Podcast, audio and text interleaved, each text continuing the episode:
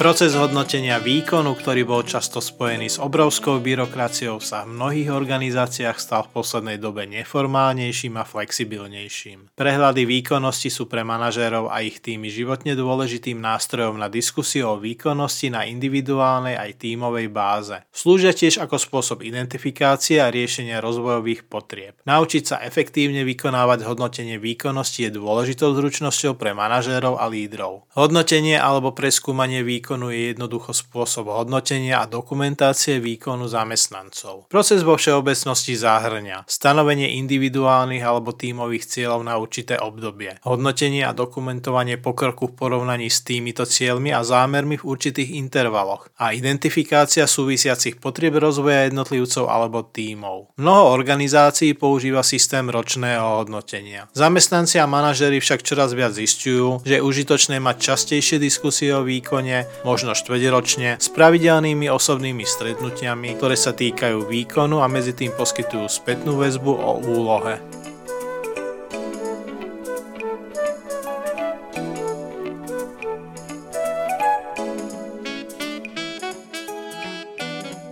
Mnohé, ak nie väčšina organizácií vyžadujú formálne kontroly výkonnosti v pravidelných intervaloch. Intervaly môžu byť flexibilné, napríklad aby vyhovovali termínom projektu a nie časovo ohraničeným obdobiam, ale samotný proces zostáva dosť podobný. Prvým krokom v každom procese hodnotenia je stanovenie jasných cieľov pre jednotlivca. Aby boli zmysluplné, mali by byť úzko prepojené s cieľmi a stratégiou organizácie, ako aj cieľmi a stratégiou týmu. Ciele by mali byť dané jednotlivcovi. Riadenie rovnováhy medzi nimi a prepojením na ciele organizácie môže byť pre manažerov náročné náročné, ale je dôležité zabezpečiť, aby sa jednotlivci o svoje ciele skutočne zaujímali. Ciele by mali byť smart, čiže by mali splňať atributy konkrétnosti, merateľnosti, dosiahnuteľnosti, relevantnosti a definovania v čase. Ciele by tiež mali jasne stanoviť, ako sa bude merať pokrok oproti ním, aby zamestnanec vedel, čo sa od neho očakáva. Formálne kontroly výkonnosti musia hodnotiť výkonnosť v porovnaní s individuálnymi alebo tímovými cieľmi. Je však dôležité mať na pamäti, že v týchto diskusiách by nemalo dôjsť k žiadnym prekvapeniam. Tieto rozhovory tiež nie sú miestom na podrobné diskusie o nedávnych alebo jednotlivých udalostiach. Ak nastanú problémy a upozornenia so slabým alebo vynikajúcim výkonom, vtedy treba prísť podrobnou spätnou väzbou. Namiesto toho by sa tieto formálne diskusie mali zamerať na celé sledované obdobie a celkovú úroveň výkonnosti v porovnaní s cieľmi. Diskusia môže zahrňať, ako sa cieľa menili v priebehu času, či boli dosiahnuté a aké výzvy boli v tomto procese splnené. Dôraz by sa mal klásť na učenie a nie na tresty, úspech či neúspech. Kľúčovou súčasťou formálneho hodnotenia je identifikovať potreby rozvoja a zvážiť, ako by sa dali riešiť. Nemá zmysel súhlasiť s tým, že niekto potrebuje pracovať na svojich manažerských schopnostiach bez toho, aby sme zistili, ako sa to dá dosiahnuť. Jasný akčný plán je dôležitým výsledkom hodnotiacich diskusí a mal by byť zdokumentovaný. Poslednou časťou procesu je dokumentácia. To znamená stanovovanie cieľov, pokroku a výkonu počas obdobia a samotná diskusia. Inými slovami, mali mali by ste zaznamenať formálne časti procesu, ale obaja by ste mali sledovať aj dobrý a zlý výkon počas daného obdobia s dôkazmi. Ciele, výsledky hodnotenia a plán osobného rozvoja by mali byť napísané a formálne odsúhlasené manažérom aj zamestnancom, aby sa zabezpečilo, že im budú rozumieť.